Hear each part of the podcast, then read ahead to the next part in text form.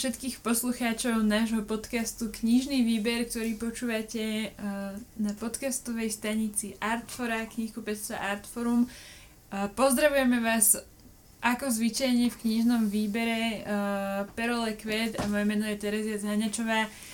Pracujeme v Bratislavskom Artfore a zvyčajne, pokiaľ nie je knihkupectvo zatvorené uh, sa venujeme najmä odporúčaniu dobrých kníh uh, dobrým ľuďom, ktorí prichádzajú do knihkupectva. A keďže teraz, uh, ako sme to už v minulom podcaste spomínali, sa situácia vyvinula tak, ako sa vyvinula a knihkupectva musia byť teda zatvorené momentálne v tejto ťažkej situácii, tak sme sa rozhodli, že aspoň takýmto spôsobom vám sa pokúsime odporučiť dobré knihy na diálku, keď už to nemôžeme robiť naživo. A e, spoločne sme sa teda dohodli, že počas decembra budeme robiť podcasty každý týždeň, namiesto teda nášho zvyčajného dvojtýždňového intervalu. Tak e, veríme aj s Perom, že vám pomôžeme trochu možno vybrať pekné darčeky pre vás, pre vašich blízkych, prípadne niečo príjemného na čítanie Skrátka niečo, čo sa vám bude páčiť a s čím uh, strávite uh, príjemný a dobrý čas a možno nielen na Vianoce, možno už aj pred Vianocami. Kto vie, neviem ako teraz ľudia trávia lockdowny, či uh, ešte stále čítajú veľa kníh, ako sme to videli v tých predchádzajúcich uh, lockdownoch, alebo už robia niečo iné, pozerajú filmy, pečú uh, ja neviem, sviatočné pečivo na Vianoce, alebo ako upratujú o 106 a nakupujú darčeky online. V každom prípade my sme teda tu a pokúsime sa urobiť všetko preto, aby ste si vybrali pre vás nejaké pekné čítanie a nejaké knižky. Tak, môžeme rovno začať. Dnes sme si opäť pripravili viacero zaujímavých vecí. Tak, Pero, môžeš rovno spomenúť prvú knihu, ktorú si si pripravil? No, ja som sa zameral na, na pôvodnú slovenskú tvorbu tentokrát. A dočítal som práve nedávno knihu Stanislava Rakúsa, ktorá má názov Lútosť. Stanislav Rakús je pomerne známy autor, ktorý získal viacero ocenení za svoju tvorbu. Ja len pripomeniem, že e, debutoval v roku 1976 e, knihou Žobráci, potom nasledovala pieseň o studničnej vode, e, po nejakej pauze to boli temporálne poznámky, potom po ďalšej dlhšej pauze nenapísaný román Excentrická univerzita v roku 2009 Telegram, potom to bolo fáza uvoľnenia a teda jeho novinka má názov Lútosť.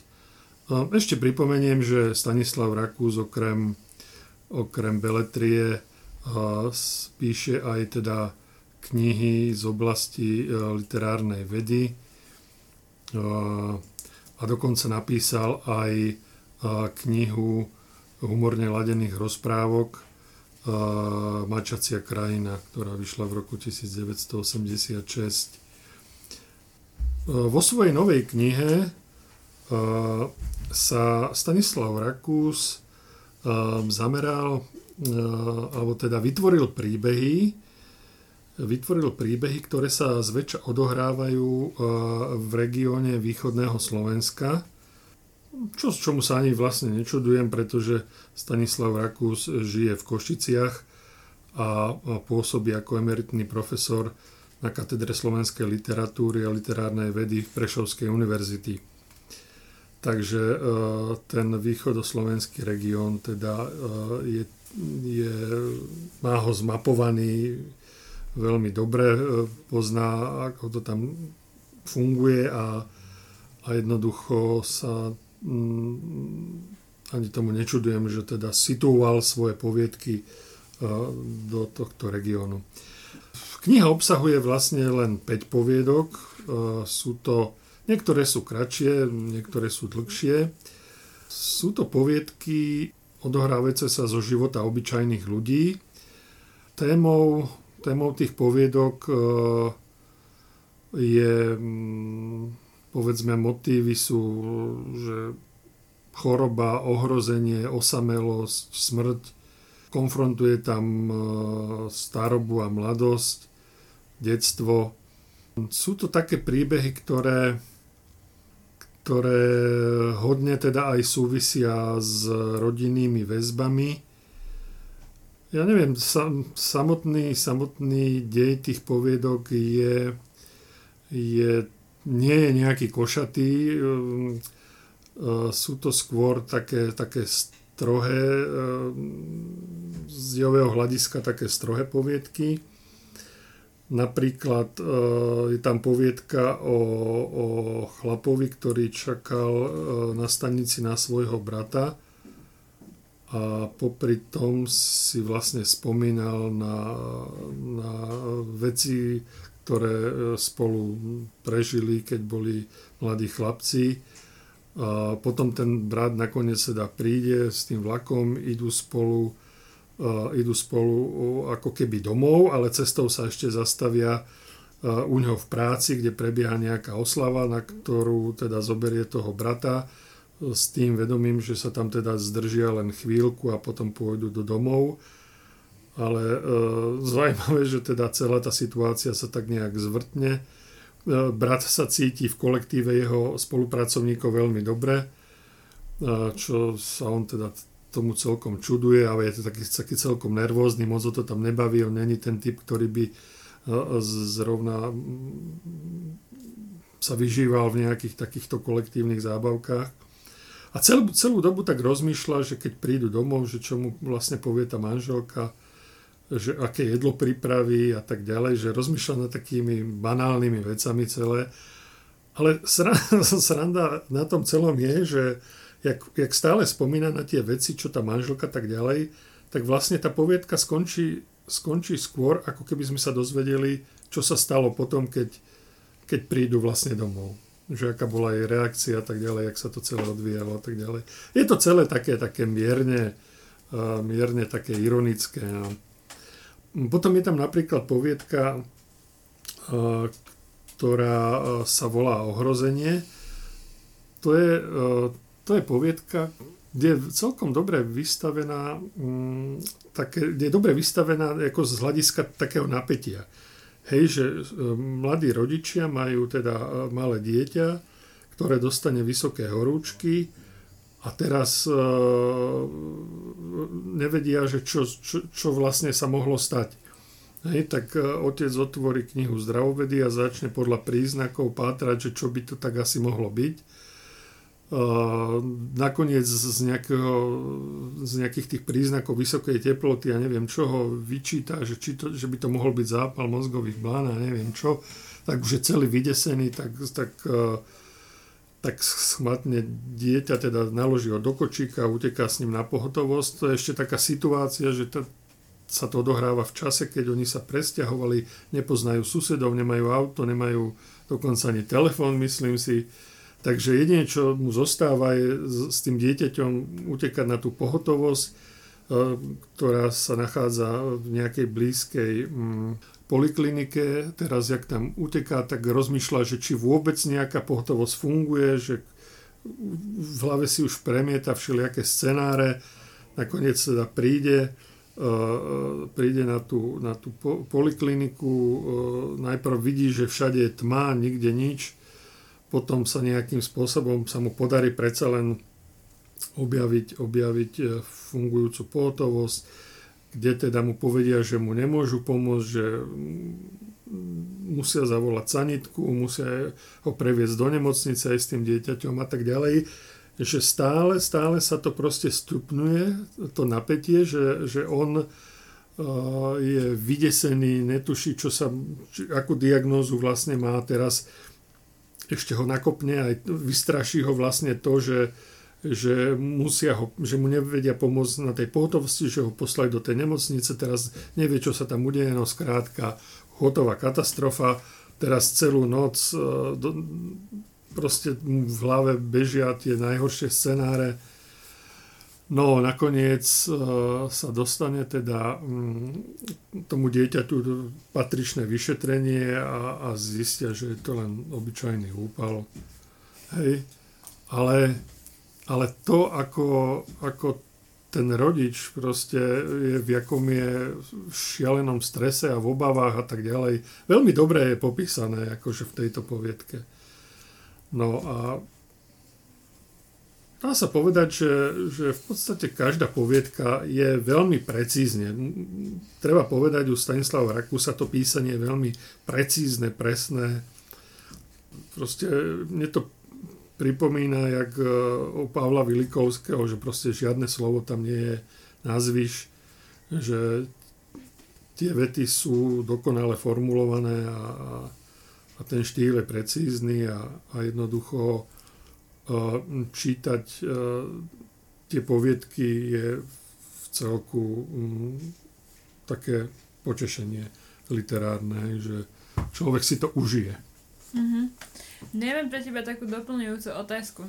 Ja mám pocit, že teraz ľudia v tejto situácii, ktorú prežívame, tak celospoločensky a samozrejme vytvára, či chceš alebo nechceš, skrátka nejakú náladu, ktorá, ktorá na teba vplýva. Uh, tak že zač- začala som ja tak sama pre seba rozdielovať zákazníkov do dvoch kategórií. Prvá je tá, alebo do dvoch skupín, lepšie povedané, prvá je tá, že sú ľudia, ktorí už nechcú počuť a čítať dobrovoľne nič negatívne a vyhľadávajú len teda skôr také optimistické čítanie a keď ti tam povie, že ja neviem, že v knihe napríklad takto zomrie, alebo ja neviem, že tam niekto trpí depresiou, tak o, to mi nedávajte, to mi nedávajte, uh, že chcú vyslovene nejaké, nejaké optimistické čítanie a potom druhá skupina ľudí, ktorí ako keby už uh, vzdali všetko, vyťahli tú bielu vlajku, zamávali ňou a už povedia, že už je to jedno a kľudne aj katastrofy mi dajte. A možno, že to robia s takým nejakým Uh, s, tak, s takou nejakou nádejou, že ak si prečítajú niečo, nejakú knihu takú možno pesimistickejšiu alebo depresívnejšiu, tak v nej nakoniec možno objavia um, niečo, či, že, čo, čo, čo, či, niečo, čoho sa mohli tie postavy zachytiť a aby proste videli to svetlo na konci tunela. Čiže možno nejakú takú inšpiráciu. No a táto Rakusová kniha sa volá Ľútostivosť, tak uh, vieš ju nejako zaradiť do niektorej z týchto dvoch kategórií, alebo sa to úplne vymýka? No tak Ľútostivosť sa volá podľa jednej poviedky z tej mm-hmm. knihy a v tej poviedke uh, vlastne sa protagonista ocitne uh, po rokoch, dlhých, dlhých rokoch sa ocitne na ulici, kde býval v nejakom dome kedysi dávno, hej. A teraz, teraz to vyvolá v ňom proste totálnu záplavu spomienok, hej. Že, že a teraz už keď je človek vlastne, ten protagonista, že už je v tom, v tom veku toho, ja neviem, možno dôchodcu alebo už sa blíži k takému veku a už ten, ako keby už ten život má tak nejak za sebou, no tak, tak s určitou melanchóliou, lútosťou spomína na veci, ktoré boli kedysi, keď boli mladí, ako, ako tam žili na tej ulici, čo všetko vystrájali, keď boli chlapci a tak ďalej, že, jednoducho, jak ide po tej ulici a vidí to tam všetko, mu to tam spôsobuje tie asociácie spomienkové a proste valí sa to na ňo a on to veľmi presne a dobre v tej poviedke vlastne popisuje. Ja si nemyslím, že tá jeho kniha je nejakým spôsobom depresívna. Práve, že možno, že dobre, sú tam možno také témy, jak som spomínal, že tam je niekde hej, vyskytne sa nejaké úmrtie alebo nejaká choroba alebo nejaké ohrozenie života alebo niečo, ale, ale v konečnom dôsledku e, tam e, ide o to, že ako skvelo sú tie e, príbehy napísané, že tam sa človek vlastne teší z toho, že z tej, z tej práce toho autora, ak dokázal tie veci bravúrne mm-hmm. popísať. Dobre, takže netreba sa nechať odradiť ani názvom, ani čiernou obálkou, ktorá úplne vlastne ešte aj ako keby to chcela počiarknúť, ale napriek tomu uh, môže priniesť veľký požitok z čítania. Môžem ešte povedať to, že vlastne tým, že tí protagonisti e, tých príbehov sú väčšinou starší ľudia a tak ďalej, tak predsa len tá, tá kniha by bola skôr určená pre čitateľov proste, ja neviem, nad, nad 50 by som mm. povedal, hej, že predsa len, tak dobre, no tak môžu si to prečítať aj, aj, aj, aj mladí ľudia, ktorí možno sa až tak nezamýšľajú nad tým, čo bude, keď budú mať 60 rokov, alebo čo, že aké to bude. Hej. Mm-hmm. A tak konec koncov to môžu vidieť na svojich e, starých rodičoch, alebo možno na svojich rodičoch už, že aké to je, ako prežívajú ten život, ako ho vnímajú, ako sa s ním vyrovnávajú a tak ďalej. Takže, takže e, ja si myslím tiež len, že Stanislav Rakus popisuje e, z toho vekového hľadiska svoje skúsenosti mm-hmm. s tým, ako, ako, ako proste vnímať tie veci Jasne. okolo seba. Jasné, však ako myslím, že aj tá povietka, ktorú si, o ktorej si hovoril, že ten otec beží s tým dieťaťom do tej nemocnice, uh, tak to je niečo, čo možno generácia tvoja, a to znamená mojich rodičov v podstate, takže to aj reálne mohla zažiť, lebo teraz už dnes tým, že máš mobil, máš v ňom Google a oh, vieš si ako poradiť, hej. tak už, už je, je to už skrátka iná situácia, takže možno, že uh, ako hovoríš, že je, sú to také vyslovene uh, až, až príbehy zo života asi tak to na mňa budilo dojem a vlastne dobre, že si to aj takto povedal, lebo je to možno dobrý darček tým pádom pre rodičov alebo starých rodičov, čo sú možno trošku takí náročnejší čitatelia, mm-hmm. čo mm, možno nevyžadujú nejakú úplnú oddychovku na Vianoce, ale radi si prečítajú aj e, súčasnú slovenskú tvorbu. No, takže dobrý, dobrý tip na Vianoce Stanislav Rakus Dutostivosť. A ja budem pokračovať asi tiež ďalším dobrým typom na Vianoce. Knižka sa volá Všetky tie maličkosti a napísala ju Claire Keegan, vydala ju teda Artforum. No a mne sa na tejto knihe páči, že uh, má teda ten názov, ktorý síce odkazuje samozrejme na, na, na dej knihy, ale zároveň, že tá kniha sa uh, drží aj rozmerovo tomu opisu. Uh, má to nejakých takmer 90 strán a v podstate je to taká knižka do dlane, dokonca nemá ani tvrdú väzbu, takže skutočne aj tá knižka je taká, taká maličká, ako všetky tie maličkosti.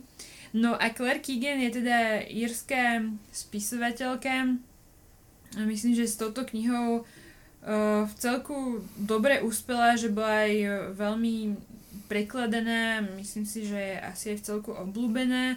Takže uh, teraz sme ju vlastne vydali my a je to kniha, ktorá ide trošku do histórie, do írskej histórie a v podstate hlavnou postavou je tu muž, ktorý sa teda živí uh, teda pracuje s uhlím a s prichádzajúcou zimou vlastne prichádza jeho najväčšia sezóna, lebo samozrejme každý bude chcieť kúriť a tak ďalej, takže Takže bude mať on teda najviac práce celoročne, podobne ako knihkupci majú v zime najviac práce, tak aj tento pán má najviac práce.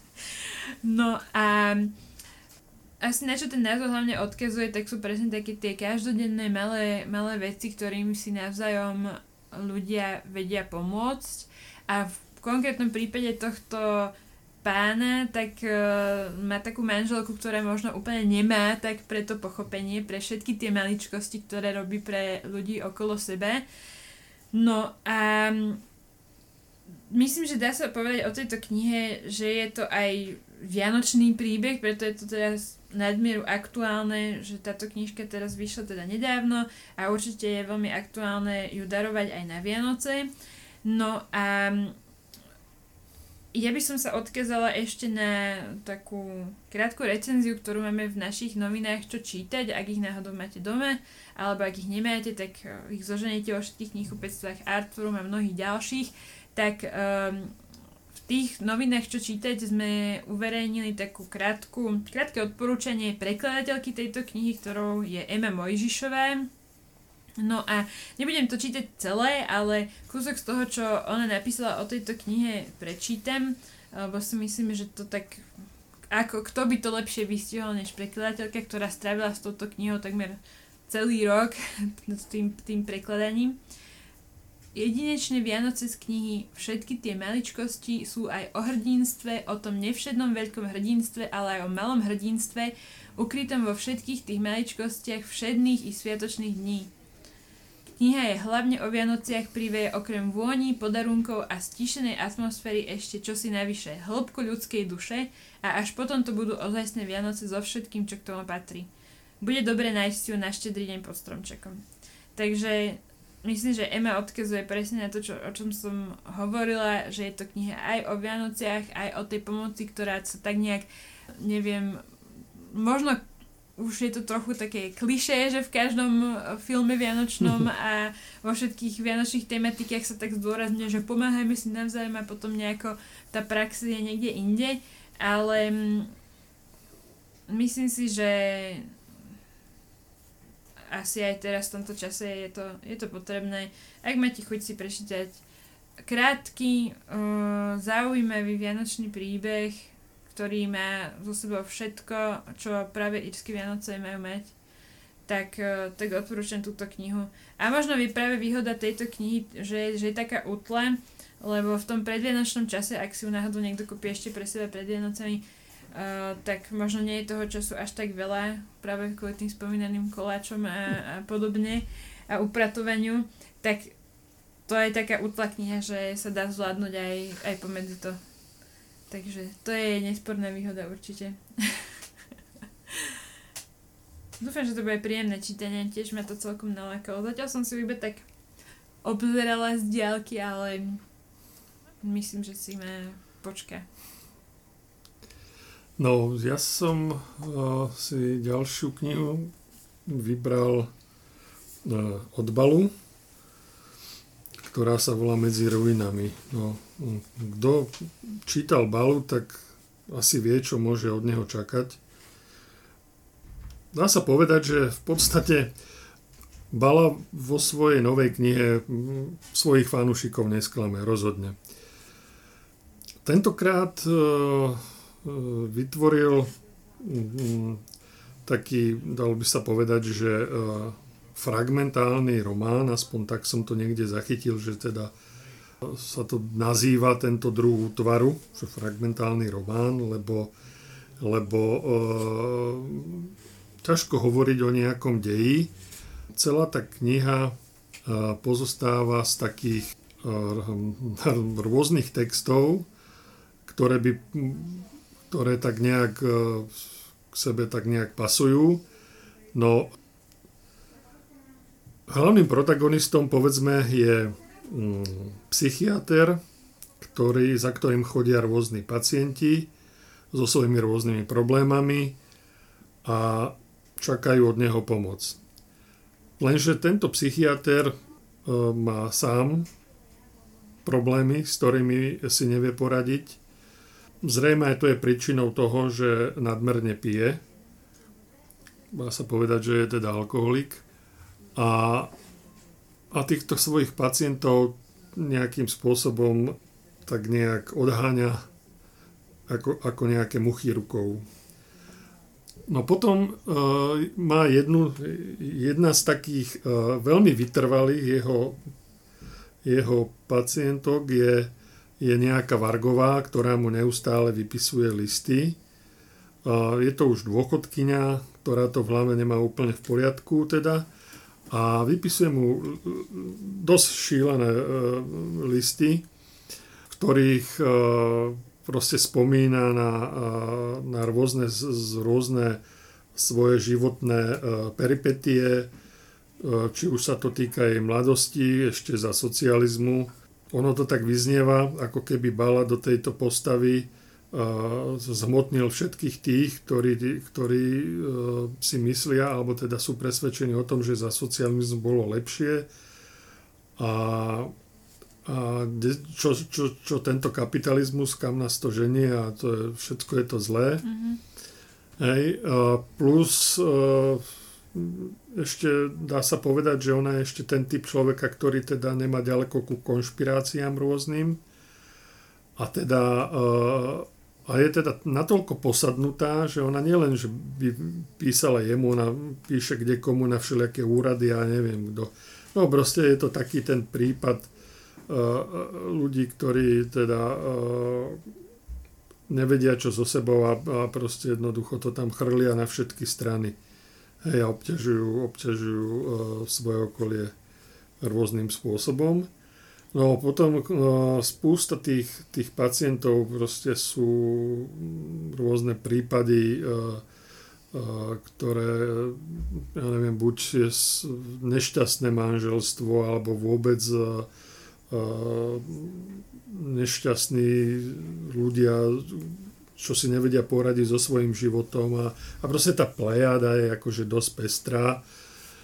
A, no a tento, tento protagonista, tento psychiatr Felešleg sa volá, tak tento chodí e, po krčmách a teda e, rozdáva tam teda svoje všelijaké múdrosti v úvodzovkách povedané.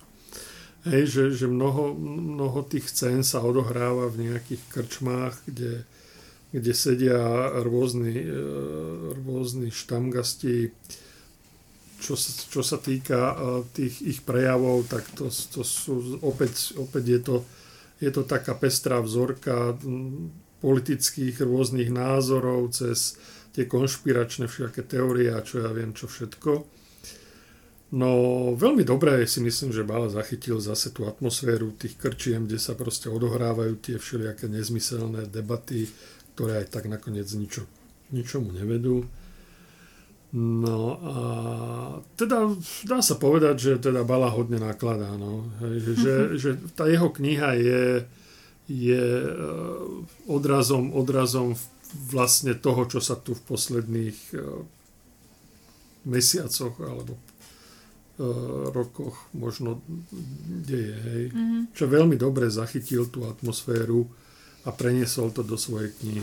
No. A, takže rozhodne to není žiadne veselé čítanie. Hej. Dá sa povedať, že ale však konec koncov Balovi ani nikdy nešlo o to, aby, aby, aby písal nejaké veselé poviedky alebo čo. Mm, Inak je tam, je tam strašná sranda, že v jednom štádiu ten psychiatr Felešlegy sa rozhodne, že sa stane spisovateľom, že teda zavesí tú svoju uh, psychiatrickú prax na klinec, čo by konec koncov tak či tak tomu došlo, lebo to jeho nadmerné pitie to jednoducho ne, nevedlo by k ničomu inému. A on, sa teda rozhodol, že stane spisovateľom a, a tam sú také, také veľmi vtipné veci, ako, ako s tým, v tých delíriových stavoch píše proste texty, po, ktoré nevie po sebe prečítať, tak si najmä študentky litera, literatúry alebo čo, aby, aby tie texty po ňom nejakým spôsobom prepísali a keďže si ich najmä 10, tak z toho vznikne 10 interpretácií tých textov a, a, a vlastne tie, tie veci potom si žijú nejakým tým svojim životom. Je to, tam zase sú tam také parafrázy na literatúru a tak mhm. ďalej, mm. na tieto záležitosti, čo zase veľmi, veľmi do tieto veci tak nejak troška sleduje, tak, tak sa hodne pobaví na tom. Mm.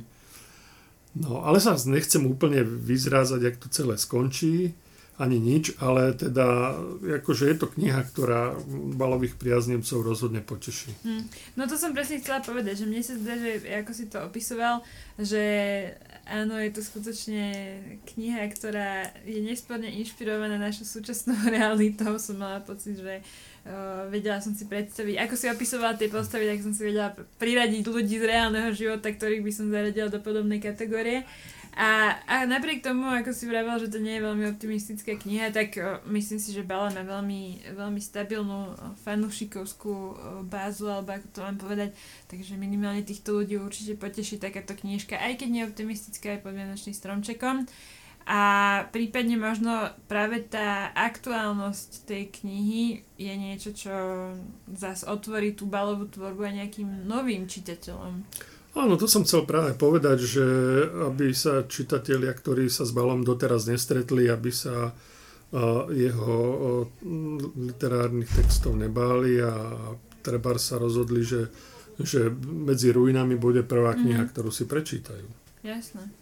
Mne sa ešte páči tá vizuálna hračka, ktorú má ten Bala uh, na obálke, teda aspoň ja som to tak pochopila, myslím, že sme sa o tom spolu bavili. No vlastne tam je taká ruka, ktorá drží uh, ci, zapálenú cigaretu a ono to, keď sa na to na prvý pohľad pozrieš, tak ono to budí taký dojem, ako keby ti tá ruka ukazovala stredný prst. Áno, vstýčený prostredník, Áno, presne tak. tak. No. A to, to ma tak veľmi zaujalo na tej, na tej, po tej vizuálnej stránke, teda na tej, na tej knihe, takže áno, myslím si, že aj tá kniha bude taká, že mm, bude často život ukazovať tým postavám stredný prst a možno opačne, možno Hmm. práve tie postavy tomu životu. Takže Dobre, myslím si, že tiež zaujímavé odporúčanie po stromček. Myslím ale, že môžeme kľudne aj prestať uh, hovoriť pri každej knihe, že skvelé vianočné odporúčanie, čo je moja chyba, beriem si to na seba, lebo v podstate teraz už všetko, čo o čom budeme hovoriť, bude vlastne dobre kvalitné odporúčanie, uh, či už na Vianoce, alebo aj nie na Vianoce, však konec koncov v decembri majú, má mnoho ľudí aj narodeniny, tak aj na narodeniny. Dobre, nie. To sú zase tieto moje pokusy o vtip, ktorými som začala minule a neboli úspešné, neviem prečo v nich pokračujem. Ale nadviažem radšej ďalšou knihou. A táto kniha ma zaujala tiež už na prvý pohľad, ako sme pri tom balovi hovorili, že zaujímavá obalka, tak e, táto je tiež podľa mňa vizuálne veľmi zaujímavá hneď na prvý pohľad. Um, táto kniha sa volá Samizdať nostalgie, dúfam, že som to správne pochopila. A je to nová kniha vydavateľstva Literárna bašta. A je to výber z poviedkovej tvorby dnešných alebo súčasných ruských spisovateľov a spisovateľiek. A zaujímavé na tejto knihe je, že vlastne uh, tento výber tých poviedok a zároveň aj ich preklad uh, urobili aktuálni uh, študenti uh, prekladateľstva, uh, teda z ruštiny samozrejme, ako inak. No a vlastne ich motivácia bola taká, že to, čo, čomu sa venujú na hodinách, tak by si veľmi radi vyskúšali aj tak uh, na ostro. A stretlo sa to teda s tou ústretovosťou práve s vydavateľstvom Literárna bašta, čo sú z hodou okolností tiež uh, mladí ľudia uh, z Banskej Bystrice konkrétne. Takže podľa mňa my, ako myslím si, že to je taká pekná spolupráca. Um, jednak je zaujímavé podľa mňa aj to, že aké, aké poviedky si vlastne vybrali mladí prekladatelia, čo ich vlastne oslovuje z tej súčasnej ruskej literatúry. Um, asi, asi by som, asi by ma neprekvapilo, keby to bolo proste niečo také možno, uh, alebo ja som od toho čakala, že to bude niečo možno také veľmi progresívne, niečo také veľmi moderné a asi som od toho možno čakala aj nejaké technológie alebo tak, ale zrejme som mám veľmi, veľmi skreslený pohľad na túto generáciu, čo je odo mňa asi o 10 rokov mladšia, pretože v skutočnosti si vybrali tému pamäte. A tuto vzadu na obale sa doslova píše, prečítam, že čo, čo, si, čo sa rozhodli to napísať do takej krátkej anotácie. Spomienky, prelínanie minulosti s prítomnosťou, traumy, s ktorými sa treba vysporiadať a jediným liekom je zase len plynutie času, kde vzniká nostalgia. Uh, to v podstate vystihuje ako keby nejakú takú rámcovú tému, na základe ktorej vyberali tie poviedky.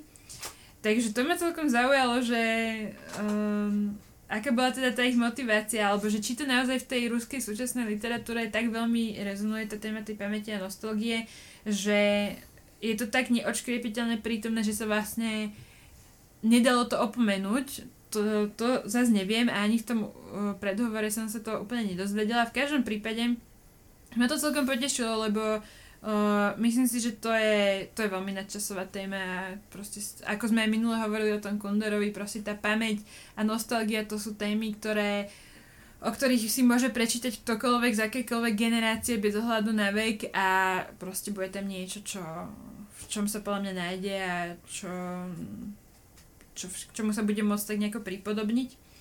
No a je tu teda 7 poviedok, respektíve, aby som lepšie povedala, je tu 6 poviedok a 7 je, to, to je taká, taká, nie že zvláštna vec, sú to, to, to sú také fragmenty tiež, uh, uh, v podstate to je taký výber z uh, 20 ale že ultra krátkých útvarov, ktoré niektoré majú fakt iba, že jeden odstavec, takže to je taká, aby som skôr povedala, že sekcia, hej, tá, tá mm-hmm. siedma časť, tak, také, taký výber.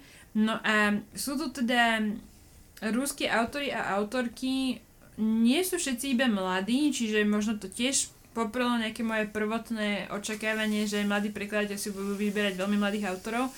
Uh, práve naopak, uh, mnoho z nich už je, ak nie, myslím, že všetci už v Rusku podostávali rôzne literárne ceny, Niektorí majú dokonca, jeden, jeden autor, som, si, som sa dočítala o ňom, že už 22 kníh napísal, takže nie sú to žiadni nováčikovia, ktorých tu vybrali.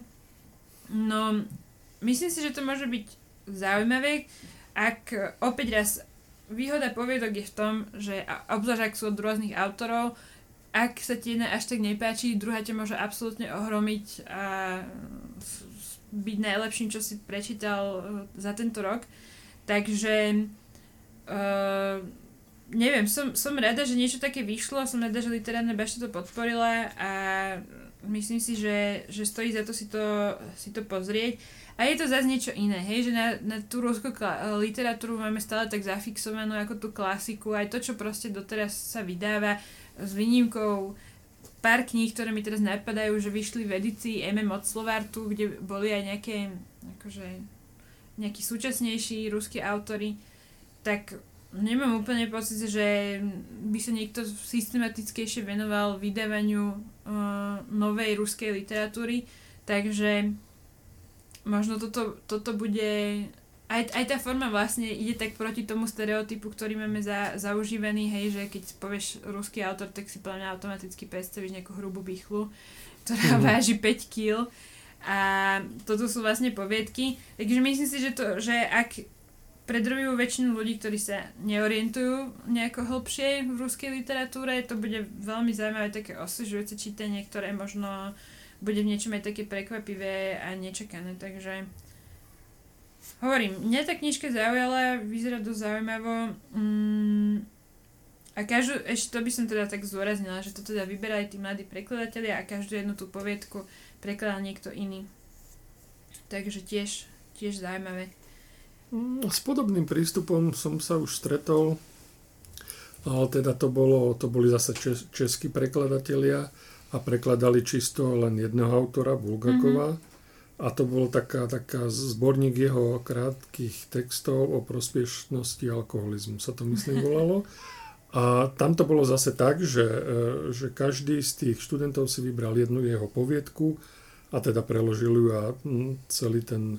Že, že v, tuto to bolo tak, že študenti si vybrali viacej autorov mm-hmm. a mhm. oni to zase robili tak, že si vybrali jedného autora a od neho preložili viacej yes, poviedok.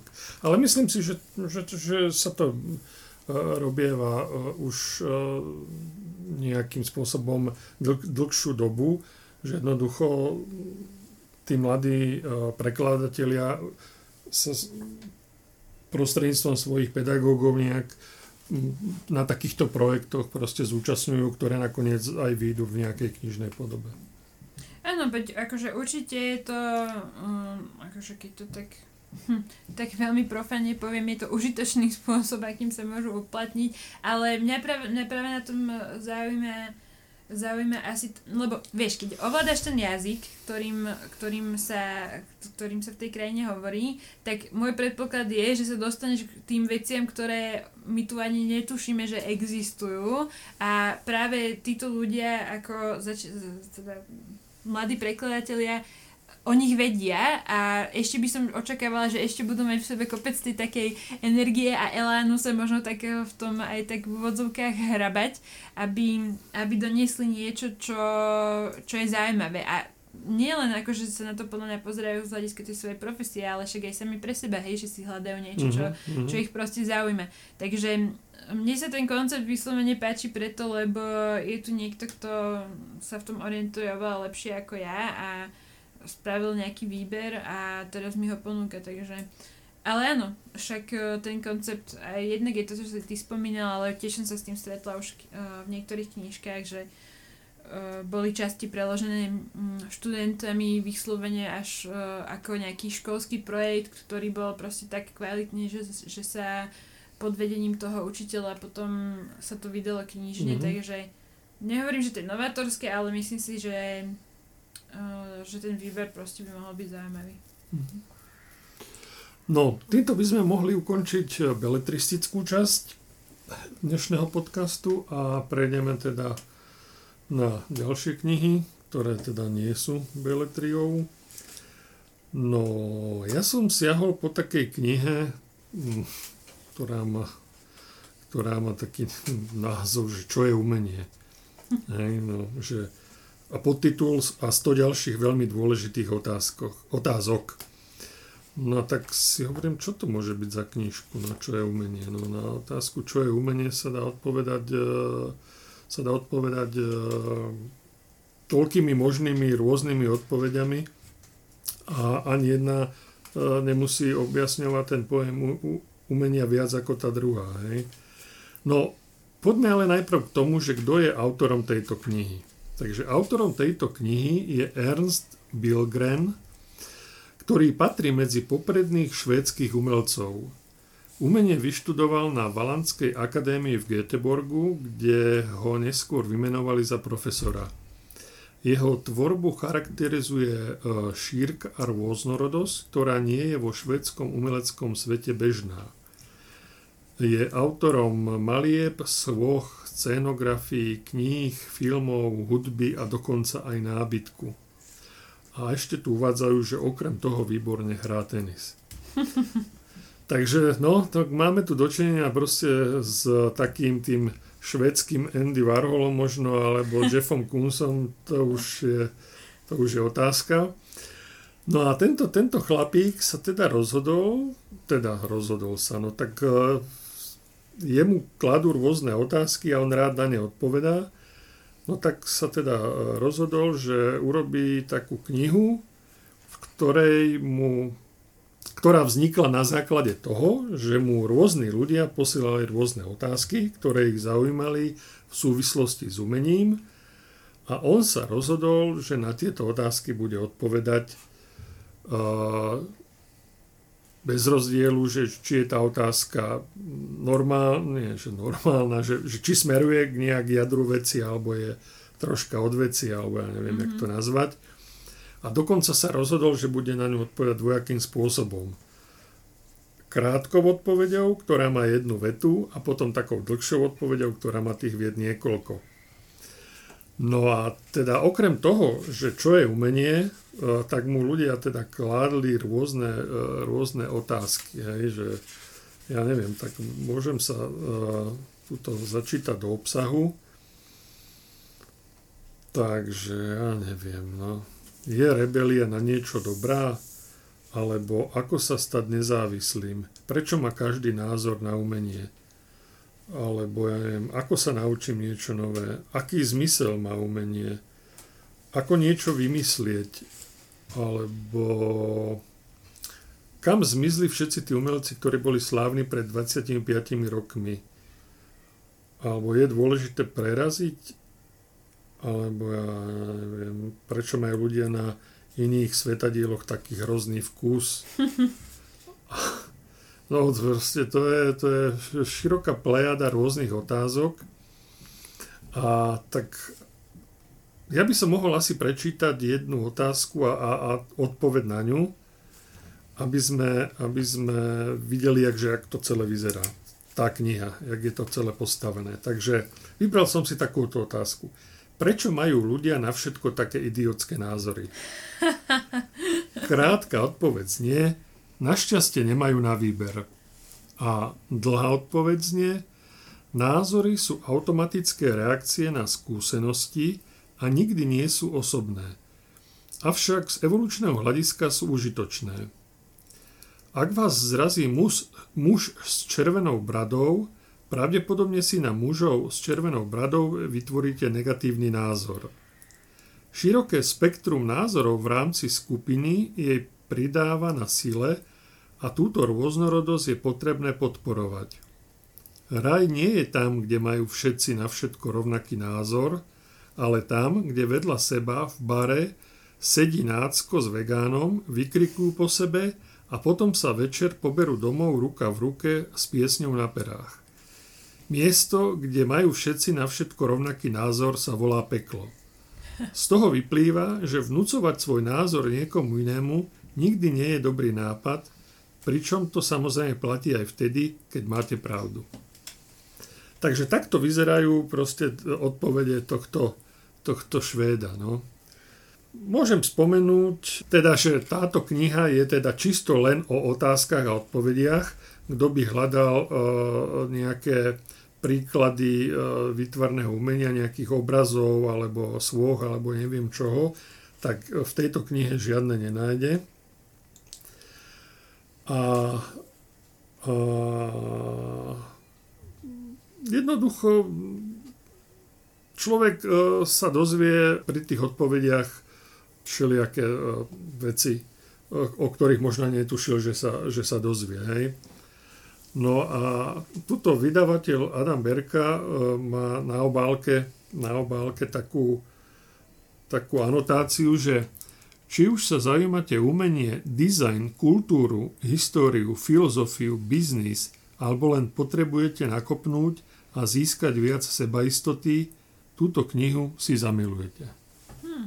To hovorí za všetko. Čiže taká, taká všeochuť od človeka, ktorý je umelec, uh, zrejme teda aj úspešný umelec. Veľmi aktívny, úspešný. Uh, je to uh, zrejme niekto, ak mu toľko ľudí poslal tie otázky, je to zrejme niekto, ku komu tak akože zliaduje možno tak ako takým ano, mentorským on spôsobom. Sa, on sa stal takým známym uh-huh. proste v kruhoch, nie len v umeleckých kruhoch, ale všeobecne vo švedskej spoločnosti je známy, mediálne známy uh-huh. a a pomerne uznávaný človek, ktorý teda sa venuje, ako som už spomínal na začiatku, Jasne. okrem umenia aj iným veciam.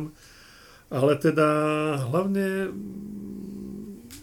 dokáže e, zaujímavo premýšľať a uvažovať a jednoducho vnímať veci a, a dokáže E, svoje názory veľmi, mm, možno niekedy aj s takým vtipom, mm-hmm. dokážete názory e, veľmi jasne. stručne a jasne prezentovať. Áno, ono je to vlastne celkovo taká stručná, taká, taká kniha jednohubiek, lebo v podstate na jednej Hej. strane je otázka, na druhej strane je odpoveď áno. a hneď sa potom ide ďalej na ďalšie dve strany. Takže... A žiadna odpoveď nepresahuje jednu stranu. Áno, presne tak. Takže vlastne veľmi taká mm, také až stručné, také veľmi rýchlo sa v človek prelistuje, môže to, to čítať kľudne asi na, na preskáčku.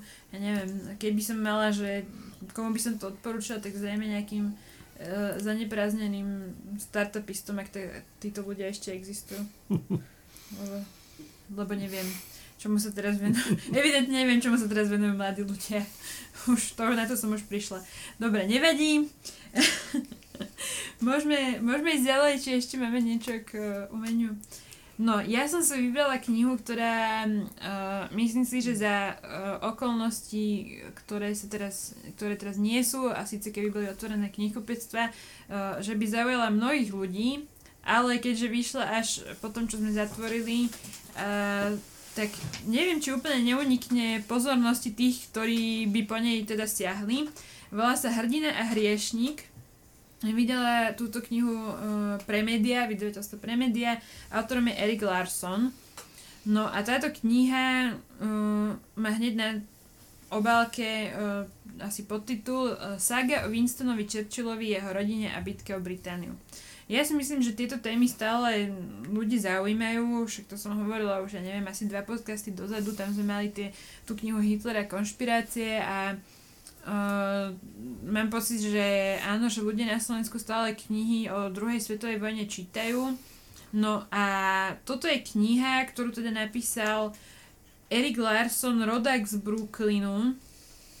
Uh, je vraj popredným americkým žurnalistom a autorom historickej literatúry a literatúry faktu a študoval aj dejiny. Uh, konkrétne sa zameriaval na dejiny Ruska. No a napísal už aj zo pár kníh, z toho, čo o ňom hovoria túto recenzie na obálke, tak je to zrejme veľmi čítavé. Ba dokonca Erik Larson sám má potrebu upozorniť na to, že ak sa vám niečo zdá, že, že je až uh, vyfabulované, tak uh, je to práve, práve naopak, že on sa tu snažil to všetko celkom e, podrobne uh, zazdrojovať alebo do tej miery, do, do, do akej to bolo možné a e, teda tvrdí, že história je živý organizmus plný prekvapení, tak myslím si, že to asi môžeme očakávať od tejto knihy, že možno na niektoré veci, na ktoré máme tak e, nejaký taký klasický možno pohľad, ktorý si pamätáme ešte od školy, tak uh, asi myslím si, že Erik Larson sa nás pokusí prekvapiť. Je to kniha inak nová, čo je také zaujímavé, že vlastne ona v origináli vyšla ešte minulý rok 2020, čiže veľmi čerstvá, rýchlo objavená, rýchlo sa dostala na Slovensko. Myslím si, že to je také, ešte stále skôr také výnimočné, obzvlášť pri tejto uh, literatúre faktu. No a asi zaujímavé na tejto knihe je, že ona sa najviac sústreďuje na jeden rok života Winstona Churchilla, ktorý teda autor považuje za taký kľúčový a to je teda rok od uh, mája 1940 a potom teda do rok na to na, do 1941.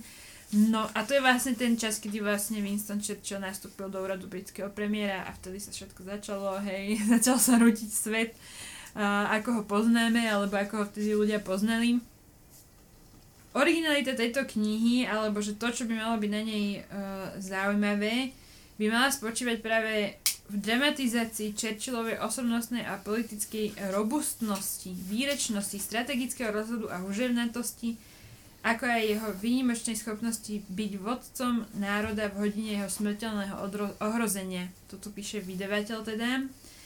A zaujímavé také poznámka, Uh, tiež pochádza od vydavateľa. V neposlednom rade je toto dielo v súčasnej ére hystérie sociálnych sietí a s tým súvisiaceho hodnotového rozpadu a rozmazávania hraníc medzi faktuálnym a virtuálnym aj výnimočne aktuálnym dokladom sily liberálnej demokracie schopnej ubraniť sa presile masového ošialu z nacionalistického a sociálneho populizmu mediálnej manipulácie a inklinácii značnej časti populácie k diktátorským typom osobností. Takže bude tam asi aj nejaký uh, Eric Larson, autor tam teda zrejme sa pokusil aj o nejaký presah do súčasnosti, zrejme je to napísané štýlom, ktorý by mal z ktorého by si čitateľ mal vedieť jednoducho odvodiť paralely do, pre súčasný svet. Tak, konec koncov však, áno, treba sa poučiť z histórie, ja si myslím, že ľudia, však to, áno, treba sa poučiť z histórie, bodka, a sú tu knihy, ktoré nám to uľahčujú a Hrdina a hriešnik od Erika Larsona bude zrejme jednou z nich. No, Churchill bol postava, ktorá priťahuje neustále e, historikov a proste nie len historikov, ktorí skúmajú jeho život, jeho rozhodnutia, jeho názory a tak ďalej, tak ďalej. Bolo popísaných toľko kníh už o ňom, že človek by si povedal, že však kto ešte môže prísť s niečím novým, čo by sme o Churchillovi nevedeli. No ale vyzerá to tak, že... Erik, stále taký sú.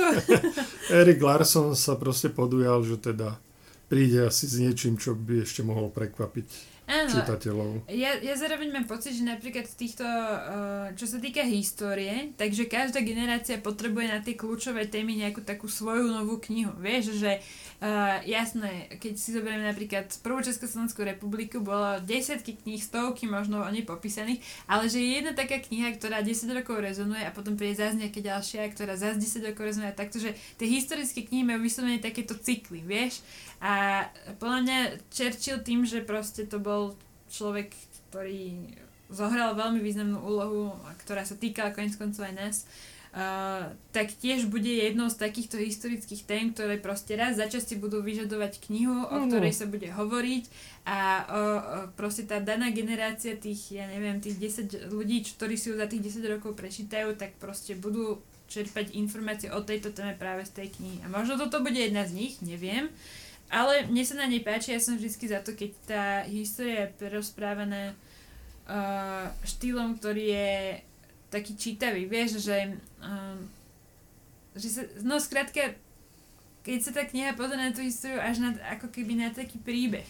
Ona v podstate je príbehom tých jednotlivých ľudí a tých jednotlivých udalostí a vždy, si, ja som taký zastanca toho, že keď sa môžeš niečo naučiť spôsobom, ktorý je príjemný, tak prečo by si to robil spôsobom, ktorý je nepríjemný, hej. Takže ja, ja kvitujem tomu, že je to údajne teda napísané tak veľmi čtivo a to sa mi páči. No, tak vidíš, ja tu mám tiež takú knihu, ktorá je o osobnosti, ktorá je pomerne známa v svetových dejinách a teda je to Michal Gorbačov. Mm-hmm a knihu o ňom napísal maďarský novinár, ktorý sa volá Jánoš e, Zolcer. No a tento, tento maďarský novinár bol jeho osobným priateľom a tým pádom sa mu podarilo e, napísať e, takú knihu, ktorá obsahuje proste také informácie a také príbehy, ktoré doteraz asi žiadny iný autor ešte na knižný trh nepriniesol. Teda aspoň to tvrdí tento maďarský novinár Jonáš Zolcer, no, Jánoš Zolcer, hej. Tá kniha sa volá Gorbačové tajomstvá, čo je taký marketingovo taký... E, Jemne bulvarizujúci bulva, názov. Áno, taký názov, ktorý akože áno, to tajomstvo a tak ďalej. Ale, ale teda uh, mala by to byť kniha, ktorá zachytáva cestu, lebo aj, aj v podtitule sa hovorí, že ako sa z obyčajného vidieckého chlapca stal štátnik, ktorý zmenil svet. Hej? Takže zachytáva vlastne tú, tú cestu od jeho e, mladosti až, až na vrchol. No a e, na prebale knihy, na tých záložkách, tak e, tento Jánoš Zolcer napísal taký, taký predhovor, z ktorého by som možno mohol uh, niečo prečítať, aby sme vedeli teda, že jak to, jak to celé myslel. No. Takže 36 skutočných príbehov publikovaných v tejto knihe venujem všetkým, ktorí majú sny a veria, že sílu na seberealizáciu dokážu čerpať aj z príkladov iných. Ďalej ju venujem tým, ktorí sa zaujímajú o zákulisie fungovania moci a o človeka, čo stál za počiatkom novej dejnej etapy. A odporúčam ju aj tým, ktorých zaujímajú záhady Černobyla, hrôzy komunizmu a svetová politika počas studenej vojny v 80. rokoch 20. storočia. Ježu venujem tým, ktorí chcú spoznať skutočný príbeh väčšnej lásky Mišu a Rajsi a dozvedieť sa, ako sa z prostého rolnického chlapca stál pán Kremla. Príbehy z prvej ruky, vypočul som si ich priamo od Gorbačova a iných politikov, som sa kvôli spestreniu rozhodol prepojiť s vlastnými zážitkami – a tak sa zrodil trochu nezvyčajný žáner. Dokumentárna rozprávka s ľahkým, dobre čitateľným textom, v ktorom sa spája dokument, reportáž, rozhovor a spisovateľová fantázia. Touto jedinečnou formou chcem čitateľom rôznych generácií sprostredkovať zaujímavý a vzrušujúci zážitok. Myslím si, že tento predhovor je úplne vhodnou pozvánkou pre každého, kto sa zaujíma nie len o postavu Michala Gorbačova a teda jeho životný príbeh, ale aj veci, ktoré súvisia s tým. Mm-hmm. Tak áno, to sme teda, začala som, zastavila som sa v uvažovaní pri tom, jak si povedal, že, že je to pre ľudí, ktorí sa chcú inšpirovať pri príbehmi druhých ľudí, tak som začala rozmýšľať, že čím by sme sa tak Gorbačova mohli inšpirovať. No a ešte som zabudol podotknúť jednu vec, že je to hybridná kniha. A čo teda hovorím si, čo to znamená hybridná kniha. A tuto som sa dozvedel, že na obálke je vytlačený QR kód mm-hmm. a teda v knihe sa okrem množstva fotografií nachádzajú aj QR kódy, umožňujúce online prístup k doplňujúcim informáciám, obrazovému materiálu a videám. Použite svoj smartfón a otvorí sa vám jedinečný svet Michala Gorbačova a jeho manželky Rajsi. Takže tak, že nie len kniha, ale mm. aj brána ďalším a ďalším zaujímavým informáciám. No, tak toto presne tak znie, jak som to hovorila predtým, že jedna kniha o Gorbačovi na najvyšších 10 rokov. Táto, toto asi bude aj postačovať a potom zase o 10 rokov môže niekto niečo iné o ňom napísať. Ale nie. Uh, Strandujem, je, ale... to, je to iné, keď uh, je, je autor osobným priateľom Áno, človeka, o ktorom píše a ktorý s ním zdieľal hmm. proste mnohé uh, možno až intimné záležitosti, hej, dalo by sa povedať, ako, ako keď píše o, o, o ňom niekto, kto sa s ním v živote nestretol. Určite áno. A zároveň ako potom tá miera tej subjektivity je tam taká... Mm, Myslím si, že to, toho si čitateľ potom musí byť tak veľmi silno vedomý, že, okay, že keď to napísal niekto, kto prežil roky s týmto človekom, tak uh, hej, dostávame sa zase k tej pamäte, teda téme tej pamäte a tej nostalgie a toho, oh, ako sa veci stali versus ako si ich pamätáme a tak ďalej. Takže tam, áno, no história nikdy nebudeme vedieť 100% ako sa čo stalo, keď sme pri tom neboli, tak bohužiaľ, ale Hej, pri tomto je to asi také obzvlášť uh, dôležité to mať na pamäti, že tá vysoká miera subjektivity tam, tam určite bude. No dobre, ale zase sme rozprávali už pomerne dlho. Mám pocit, že si to čoraz viacej užívame, lebo tieto naše podcasty sa predlžujú a predlžujú. tak ale veríme, že tým našich poslucháčov veľmi nezaťažujeme. Dúfame v presný opak. A um, môžeme si dať ešte takú krátku re- rekapituláciu, uh, kde všade nás teda, uh, kde teraz vlastne poslucháči a čitatelia zloženú knihy, uh, ak teda si nevedia dať radi, keďže sú zatvorené knihkupectva. No, tak čo sa týka Artfora, tak samozrejme máme stránku artforum.sk, kde sa dajú knihy buď objednať uh, s osobným odverom v ktoromkoľvek našom knihkupectve, alebo rezervovať opäť uh, v ktoromkoľvek našom knihkupectve. Uh, my sa snažíme aspoň túto v Bratislave to vybavovať čo najskôr. Uh, ak sú knihy na sklade, tak v podstate dajú sa mať aj v ten istý pracovný deň. Takže uh, snažíme sa byť v tomto naozaj taký rýchly a promptný, aby ste na svoje knihy nemuseli čakať. Um, ďalším spôsobom je samozrejme napísať mail alebo zatelefonovať do svojho najbližšieho artfora, k čomu vás určite pozbudzujeme. Myslím si, že aj kolegovia v ostatných artforách sa potešia, ak, uh, ak im spravíte nejaký obrat, lebo teraz je to uh, pomerne náročné pre všetkých uh, od Bratislavy až po Košice. Uh, čo sa týka teda knihkupectiev. No a ak hľadáte nejaké uh, nové, uh, alebo možno typy na nové knihy, ale chcete si, chcete, chcete, chcete si ich trochu aj pozrieť, uh, ako vyzerajú, tak my na našej facebookovej stránke robíme takmer každý deň uh, videá s novými knihami, kde ukazujeme teda tie nové knihy a kde o nich uh, naši kolegovia rozprávajú. Takisto aj ďalší kolegovia z iných Artfor uh, sú veľmi teraz aktívni na sociálnych sieťach a snažia sa vám tie knihy sprostredkovať spôsobom, ktorý je teraz možný a to je ten spôsob online. Takže určite odporúčame sledovať náš Facebook Artforum, ale takisto uh, Facebooky vášho lokálneho Artfora. Prípadne teda Instagram, ale u nás to teda hlavne žije na tom Facebooku. A posledný spôsob, ktorý možno, že by, vás, by vám mohol pomohnúť, pomôcť v rozhodovaní je blog medziknihami.sk tak tam sú recenzie, ukážky, kade čo možné, všelijaký možný literárny obsah, takže verím, že aj tam si môžete popozerať veci, ktoré vás zaujímu, možno objaviť úplne nové, o ktorých ste vôbec ani nevedeli, že sú a lepšie sa rozhodnúť, čo bude vaše ďalšie čítanie. Takže pozývame vás všetkým týmto spôsobom nakúpiť si knihy. A kľudne aj zavolajte, my vám radi aj po telefóne poradíme. Keď už nie je iná možnosť, tak aj, aj telefonicky. Aj telefonicky. Dobre, budeme sa na vás teda tešiť opäť o týždeň v decembri, takto každotýždenne sa budeme počuť a budeme hovoriť o nových knihách. Tešíme sa na vás na budúce a prajeme vám veľa zdravia a ďakujeme za pozornosť. Ďakujeme za pozornosť, áno.